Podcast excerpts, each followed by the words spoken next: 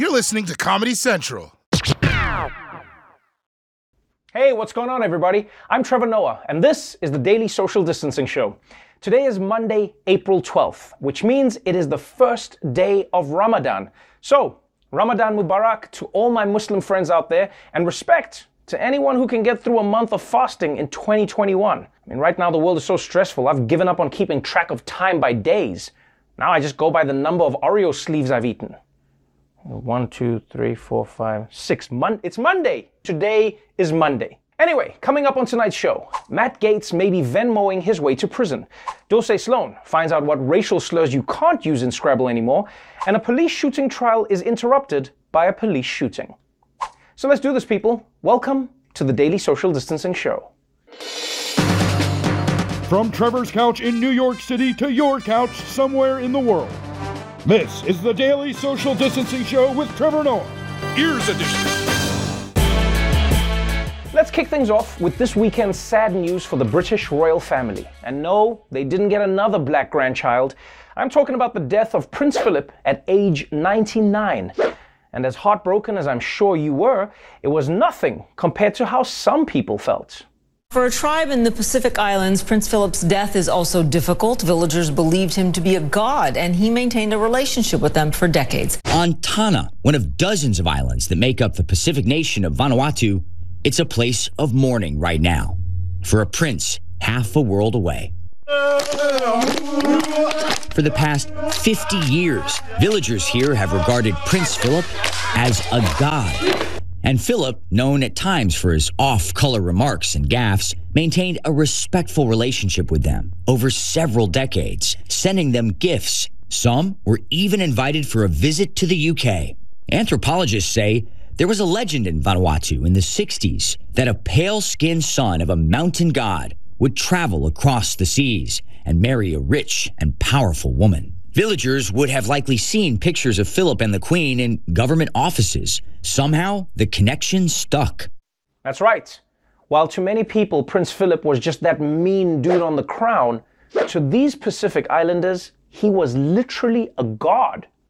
And I know that may seem silly, but honestly, it's not any weirder than how the British saw him. Oh my god, these silly villagers. He's not a god, he's a prince, which is a real thing that we didn't make up. My only issue with Philip being a god is that the guy said a lot of racist and xenophobic things over the years. I mean, how do they deal with that in church every Sunday? We will now read from the book of Philip. Okay, not that page. Maybe the. Okay, no, no, not that one. You know what? Let's just go straight to communion. Fish and chips for everyone. Now, you know, the thing I found interesting is that they chose him as their god because their legend said a god with pale skin would marry a rich woman. And if that's true, well, then good news, guys, because I have found a new god for you. You know what's going to be awkward? Is if Prince Charles tries to take his dad's place now. Well, now that my father is gone, I guess you will be looking for a new deity. Uh, you know what? We're good. We're just gonna convert to Buddhism. Thank you, though. Moving on now to political news. Matt Gaetz, Florida congressman and fraternity brother who wants to show you something in his room, has been under fire since news broke of him being under investigation over possible sex trafficking. But like a Karen in a Bath and Body Works, he refuses to back down. Tonight, Florida Congressman Matt Gaetz defiant. I'm built for the battle, and I'm not going anywhere. The House Ethics Committee launching a new bipartisan investigation into Gaetz, examining allegations of sexual misconduct, illicit drug use, and accusations that the congressman may have shared inappropriate and explicit images on the House floor. The Justice Department investigating whether Gaetz and his associate Joel Greenberg paid women who were allegedly recruited online for sex and travel. According to the Daily Beast, Gaetz sent Joel Greenberg $900 in two late night Venmo transactions in 2018. Greenberg used the same app to send three young women, including one who had recently turned 18, varying sums of money that amounted to $900. Greenberg made the payments to the three young women with the descriptions tuition, school, and school. Okay, we have to wait for all the facts to come in. But you have to agree, this is not a good look for Matt Gaetz. He Venmos $900 to his sleazy friend, and then that same friend Venmos it to three young women for tuition? $300 for tuition? Yo, this is how much college education you can afford with $300. Welcome, everybody, to Physics 101. But at the same time, it looks like Matt Gaetz is so stupid that he might have paid girls for sex on Venmo. I mean, you think you know a guy. And then it turns out, yeah, you're totally right. You do know him. You know him pretty well. Now, the reason I don't think it was for tuition is because he wrote tuition. People, nobody writes the real thing for a Venmo payment, all right? You always write something funny or weird, like for butt medicine. If these guys wanted to hide that they were paying for sex, they should have actually written money for sex. Then people would have been like, well, obviously the money wasn't for sex, it was probably for his butt medicine.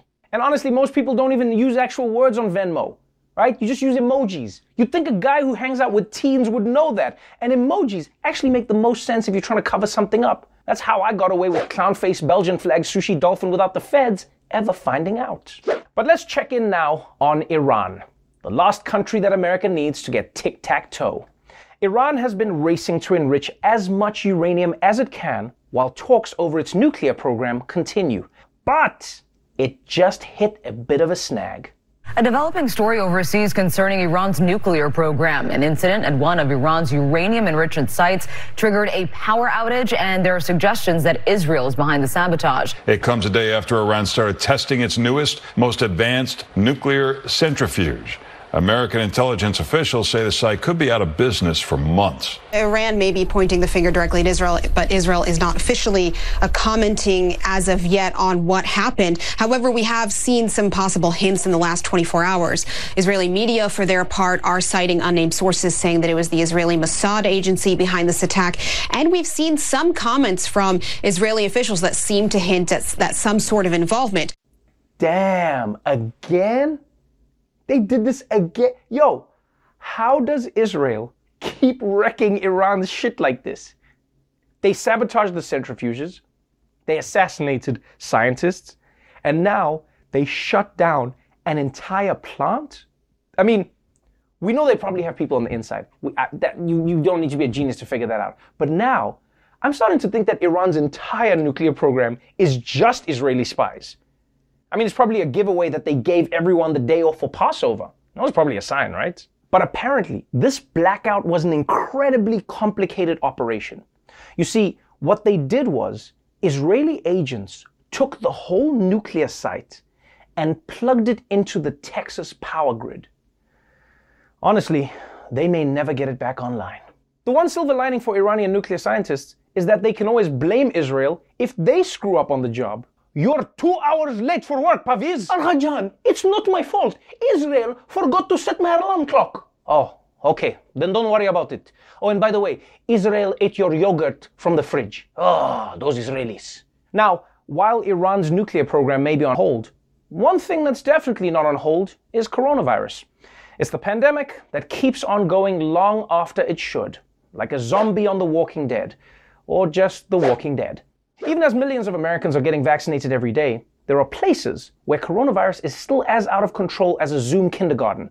And no state has it worse right now than Michigan.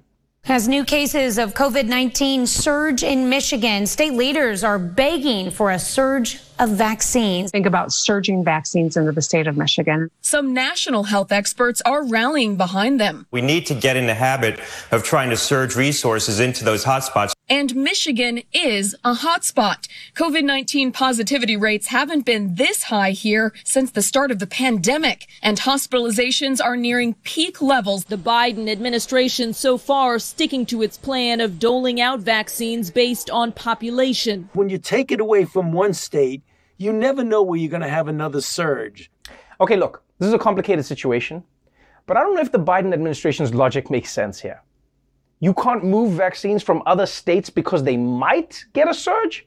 Yo, Michigan has a surge right now. That's like having a rhino on the loose and animal control says, sorry, we can't help you because if we come over there, a hippo might pop up over here. We can't take the risk. If you ask me, the simplest and fairest way to decide where the vaccines should go is you get a giant map of the United States and then you have Dr. Fauci throw a dot at it.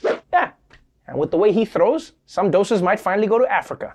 Yes! We did it, Africa! Oh, and now, The CDC is saying that instead of more vaccines, what Michigan needs is another shutdown. But instead, Governor Whitmer is just suggesting that people stop gathering in groups and going to restaurants. I know a lot of people are like, why would you do that, Governor? Why not do something stronger? Yo, in the governor's defense, don't forget the last time she tried to mandate safety precautions, the state capitol got stormed and a bunch of crazy people tried to kidnap her. So I can see why this time she's like, you know what? You guys do your own thing. I'm not trying to get killed because you motherfuckers don't want to order takeout. And here's why the CDC says more vaccines aren't the solution. If a community starts getting vaxxed up now, it will still take six weeks before people there have immunity, which means it's far more important for people who are still waiting for the vaccine to just continue wearing masks. And while this should be easy for most people to understand, well, Florida still exists. A new study found continued mask use could save 14,000 lives across the U.S. They say even the vaccinated should wear masks because of new COVID strains. But down in Florida, defiance in Fort Lauderdale, where a crowd in the hundreds gathered for what was billed as a million maskless march, burning their face coverings. All while Florida continues to see increases in cases and deaths, experts pointing to mostly maskless spring break celebrations as a factor. Wow. What a dream protest for Trump supporters. You get to destroy your mosque and increase carbon emissions. Woo! And in fact, according to a new poll, burning pile of mosques is now the frontrunner in Florida's next Senate race. For real though, people, this, this protest was ridiculous. Especially at the end when Matt Gaetz threw his phone into the fire. I mean, that was just weird. Why would he? Oh. On the other hand, though, we are talking about Florida here. So I'm just impressed that they took off their masks before they lit them on fire. Oh, and just by the way, can you please stop calling your shit million something march? Right? If you're not going to get a million people, then don't use the name. What you should do is call it the 12 person march so that when 40 people show up, we'll all be like, damn, look at that turnout. Woo! But let's move on now to our main story policing in America. We are now entering week three in the trial of Minneapolis police officer Derek Chauvin for the murder of George Floyd. And it says just about all you need to know that even as the trial is going on, protests are raging once again in Minneapolis over the killing of another unarmed black man, Daunte Wright. Overnight, protests erupted in Brooklyn Center, a suburb of Minneapolis, after a fatal police shooting of a black man during a traffic stop. The Minnesota National Guard deployed, police deploying tear gas to clear the crowds. Police say officers tried to arrest a driver on an outstanding warrant. When the man tried to get back into his vehicle, that's when police say an officer shot him. According to the police chief, the officer was attempting to draw her taser, but accidentally pulled her gun and fired it. You have got to be kidding me.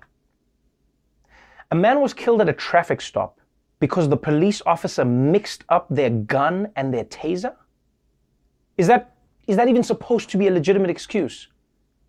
Like we're supposed to watch that and go, ah, oh, okay, one time I used sugar instead of salt, so I can relate. And look, I'm not saying that tragic mistakes will never happen, but what I am saying is that maybe if the police weren't so quick to draw any weapon, then maybe people wouldn't die because of a mix up from Officer Urkel over here.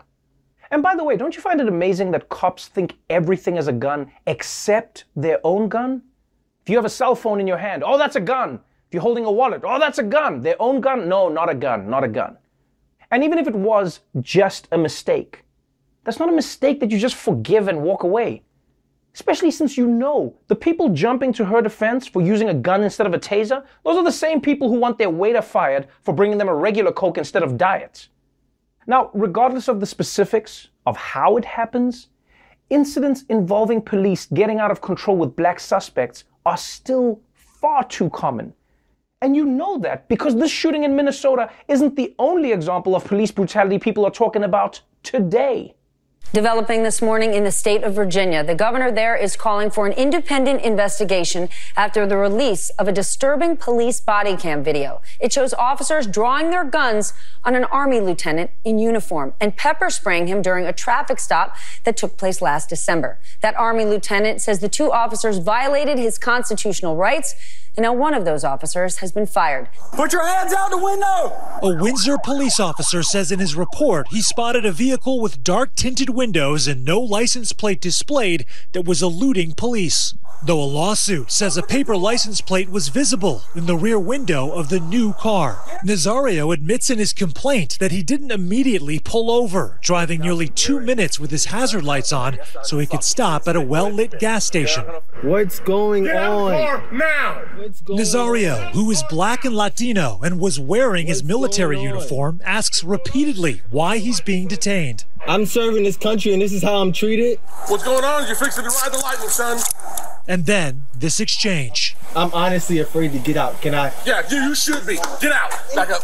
Whoa, Officer Joe Gutierrez then pepper sprays Nazario in the face. Hold on. That's up. This is fucked up. Lieutenant Nazario had his hands hanging out of the window, but he still got threatened. He still got pepper sprayed and he still got thrown on the ground. And the whole time, mind you, the whole time, these cops are saying the craziest shit to him. You should be scared. Oh, you're fixing to ride the lightning. How the is that professional? Ride the lightning? You're not hyping a ride at Six Flags, man. You're dealing with someone's life. And how crazy is it that this driver, think about it, he knew to get to a gas station so that he would have decent lighting for the encounter. Imagine, just think about that for a moment. Police brutality has forced everyday black Americans to become lighting experts. Oh, yeah, the lighting here is great. You'll be able to see the cops whip my ass. This is much better. And don't forget, please don't forget, this is how cops treated one of the troops, huh? The troops, while he was wearing his uniform, not a hoodie, not baggy pants. So, what's the excuse this time, huh? I mean, if a black man in military uniform can't get humane treatment from the police, then what chance does every other black person in America have? I mean, at this point, black people should just start singing the Star Spangled Banner when they get pulled over. Then maybe, just maybe, the cops will be like, "Well, I don't want to, I don't want to pepper spray the anthem. What do I do?" But if you're surprised that a member of the military is having his rights abused, then you need to understand the police don't give a shit. They don't care if you're a member of the military. They don't care if you're a beloved member of the community. They don't care if you're recording them. Shit, they don't even care if they're recording themselves. And the reason they don't care is because they know they're going to get away with it. And until that changes, they're just going to keep not caring. All right, when we come back, Dulce Sloan finds out if you can use the N word in Scrabble. And Miguel is still joining us on the show, so don't go away. Welcome back to the Daily Social Distancing Show. Over the past year, it seems like every American company has taken steps to advance racial progress, from children's books to pancake syrups, and now even a board game. Dulce Sloan has more. Scrabble. It's the game that's missing pieces in the Airbnb you rent. But it turns out people do play it. And right now, they're having some drama. The North American Scrabble Players Association may soon get rid of offensive terms from its official word list. Hold up. They're only getting rid of slurs now? So words that could get you kicked off of Twitter used to help you win a Scrabble tournament? I asked tournament player Lisa Odom why she supported the ban. I mean, playing at home, I don't think you're as aware that th- those words are allowed. But when you play in a club situation or a tournament situation, they're, they're definitely allowed there. Everyone has that initial shock, and then you kind of explain. And but then I was like, why do we have to give them that shock? And you know, do they really need to be in the game? Now I know you want to take them out, but is it because they're offensive, or is it because you're trying to make sure other people don't get more points than you? This is a safe space. You tell me. I mean, if they're if they're not there for me, they're not there for you, and so then we would have to make the next plus play without it. What if only people in that group that the slurs are against play the words? No, no, I don't agree. So, what kind of slurs are we talking about? To find out, I chatted with Will Anderson, 2017 North American Scrabble champion and NASPA veteran. So the words that we've specifically targeted are ones that are um, racial, ethnic, gender, anything relating to a person's identity. Okay, let's take a look at the list. Graybeard, isn't that a Game of Thrones family? I think graybeard is like an ageist word. What is Pepsi? Is that a term for black people? Uh, it's actually an offensive word for French Canadian people. Then if, if you have super bitch, you need to put mega bitch on there as well. I uh, that one I honestly have no idea why that's here. The list is 255 words long, and they're so bad we can't even show them to you. Wow! People are awful. And it's not surprising which demographic gets the most words. What the hell is a blackamoor? Blackamoor is an archaic word for a black person. Okay, we've got darky, jigaboo, mulatto, pickaninny, schwartz. Honestly, it's nice to see that white people took a lot of time to call black people a lot of different things. So, Will, what kind of person would play an offensive slur just to win a board game? Uh, well, in my very, very first tournament, I played the C word against an elderly woman. To an 80 year old? To woman? a very elderly woman. I had a lot of consonants and it scored well, and she didn't bat an eye. Now, after that, did she play the word micro penis? Did that happen? and why were all these words even used in Scrabble tournaments right up until the year 2020?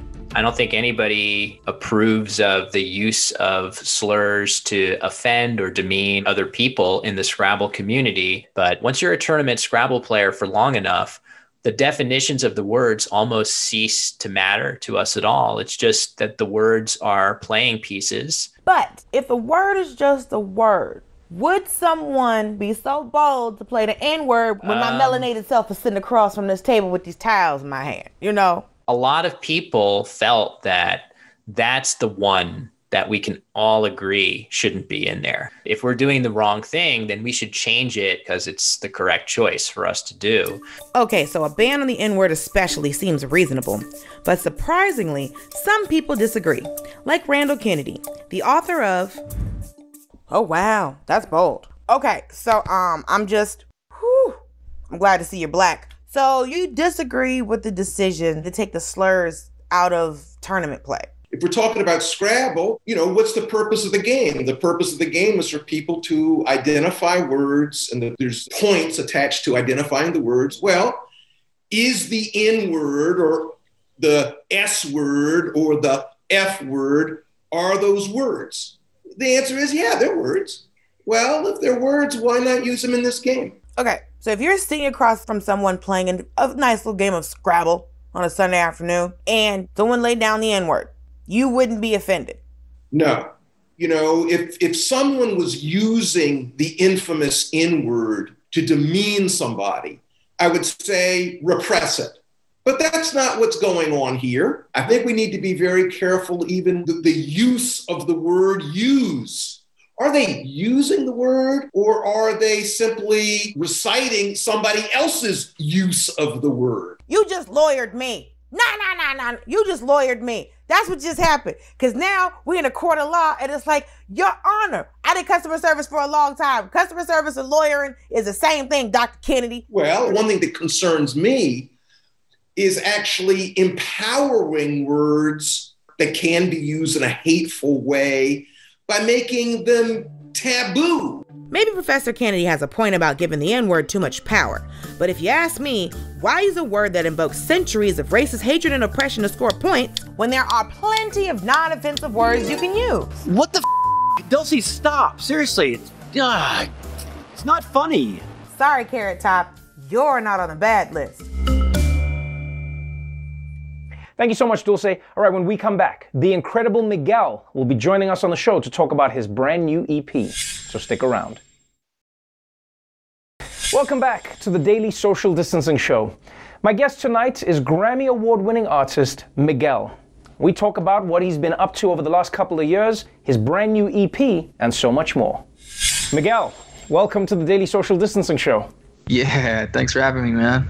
You know, um, you're one of those people who sticks in my memory because you're one of the memories I have pre pandemic of enjoying life, going out with other human beings, and it's because I saw your performance at Coachella. I remember how crazy it was. It was amazing. You know, like you were just you were rocking it, and we were all outside, and you you take those things for granted. I remember being like, man, there's too many people here, and now I dream for a day when there'll be too many people again.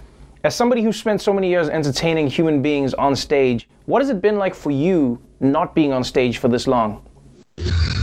It's been such a weird groundhog day. I thought I, I really thought I wanted to take a break from touring, and then I felt really responsible when it all happened. It was like we can't. And I was like, oh my bad. I did this. Was this my fault? But um, right, right, right. Yeah, now it's like you know, it's definitely something I miss the most, and and just also the the things that you can't you can't convey through a screen. You know, like energy of a crowd is just a that feeling is is unanimous. You know, right, it's, right. It's just, it's just hard to capture. But you know, we're all doing our best, and I'm really grateful to, you know, to to see that and know that our family was okay, and just you know hope the best for everyone who who had to deal with any of the tragedy because it's just a lot of tragedy over the last year. You, you you're one of those artists who's who's just like you've inhabited the space that is unique. You know, it's not very often that an artist comes along where they, they create their own niche that can't easily be filled by somebody else. And people have tried to place you. They go like, oh, he, he reminds us of Prince, or or maybe it's maybe it's a little bit of this, but it's Miguel. That's really what it is. It's Miguel. And for fans of yours like myself, 2017 was the last time we got our dose of Miguel. It has been a long, long time since then, especially because of the pandemic. And now finally, I'm hearing good news, and that is Miguel is back in the music. We saw the drop, Art Dealer Chic, Volume 4. Tell me about why you thought now was the right time to drop the music.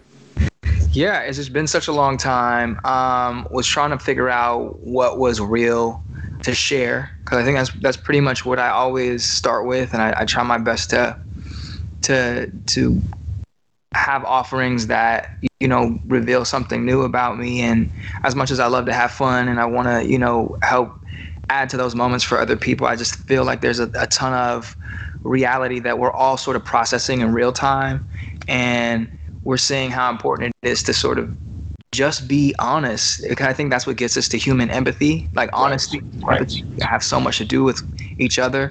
So I just felt like the best thing I could do and, and, and the best way to be of service was to do what I do best and hopefully give people music that allows them to feel like or, or reminds them that it's it's normal and natural to to you know sort of feel the pressure of society of social media to smile in the face of you know everything that we're dealing with when in reality there's so many things happening for everyone behind the scenes that we don't share that affects right. us and and makes it a challenge. So i just kind of wanted to you know it's really coming from a place of how can i be of service? And um yeah that, that, i think music is always going to be that first place for me What's what's really fascinating to me about Art Dealer Chic is like your, your EPs have always felt like a different avenue to express yourself. What do you think it is about the EPs versus the albums that gives you the opportunity to give us an unfiltered taste of Miguel? It's probably, uh, yeah, I think it's probably the the name Art Dealer Chic and the concept behind it, and and that really just is is about choosing and curating the way that we think or um, act um, the way that we feel and being being at the helm of that as opposed to sort of being on autopilot or um, you know sort of succumbing to any pressures. It's just like really about the freedom of choice. And because that's sort of the premise of the whole you know ep offering it's it's just a place that feels like eh, you know it's really easy to do. And my fans yeah. expect it, so it's, it's it's really beautiful. It's awesome. You it feels like you're doing everything. It feels like you're comfortable doing everything, which is what I really enjoy about watching you work. You know, whether, whether it's creating new music, whether it's working with Rihanna for for Fenty, um, even to things even to things like being a mental health advocate.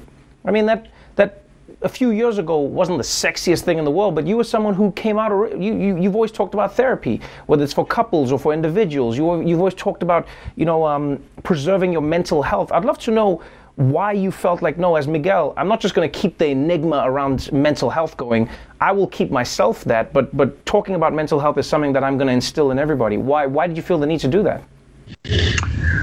I mean the the real thing is a platform to reach people. You start to realize that there's opportunity to help somebody somewhere. And um, i guess just just just not wanting to take that for granted and realize there's a kid like me somewhere that grew up in some neighborhood that was underprivileged like I was or came from a you know broken family or is of mixed heritage like I am or you know just all the different things that you could be because everyone's dealing with something.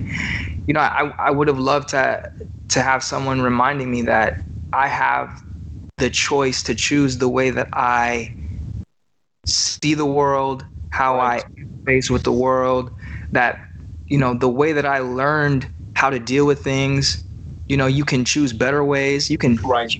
You, those things are it, that's the thing is like we get operating systems on our phones like every two i don't know two months now or something like that and you know w- what's the personal operating system upgrade yeah. oh and i think the earlier we can instill that in you know other you know younger kids or younger people the more likely they're they're they're going to be at building and curating their own mindset as they get up and hopefully you know a happier more fulfilled people that's that's the future so i just think of that kind of thing yeah man i i, I appreciate it honestly I, I appreciate I appreciate what you speak on. I appreciate the, the music that you put out. I appreciate you being you because it's just like it's. I think it's inspiring to see people who, who work at being comfortable being themselves because I think it inspires everyone to try and do the same thing. So uh, I'm excited. Thank you for the music. Thank Generally, you. Whenever we get a, a, an art dealer chic, it means there's a Miguel album coming up. I, I know you're not going to say anything, so I'm just going to assume that and I'm going to be ready for it. But in the meantime, I'm going to be listening to this. I'm going to be enjoying it. Keep doing you, Miguel. Thank you so much for joining me on the show. Appreciate you. We watch you every segment. Thank you so much, man, for the information and the laughs. It's a much appreciated, brother. I appreciate you, my dude. All right. Don't forget, Art Dealer Chic Volume 4 is available now. All right, we're going to take a quick break, but we'll be right back after this. Well, that's our show for tonight. But before we go, COVID vaccination efforts are underway across the globe. And to do your part, please consider supporting UNICEF. They're coordinating the delivery of 2 billion COVID 19 vaccine doses to more than 180 countries this year, with special attention to low income countries, humanitarian settings, and war zones. By supporting UNICEF, you are supporting equitable vaccine distribution, testing, and treatments and on top of that, you are helping to save lives. So please, if you're able to in any way, then go to the link below and donate what you can. Until tomorrow, wear a mask, get your vaccine, and remember, instead of using Venmo to pay for crimes, try cash. It's like Venmo, but paper. Or even better, don't commit the crime. The Daily Show with Trevor Noah, Ears Edition. Watch The Daily Show weeknights at 11, 10 Central on Comedy Central and the Comedy Central app. Watch full episodes and videos at thedailyshow.com. Follow us on Facebook, Twitter, and Instagram, and subscribe to The Daily Show on YouTube for exclusive content and more. This has been a Comedy Central podcast.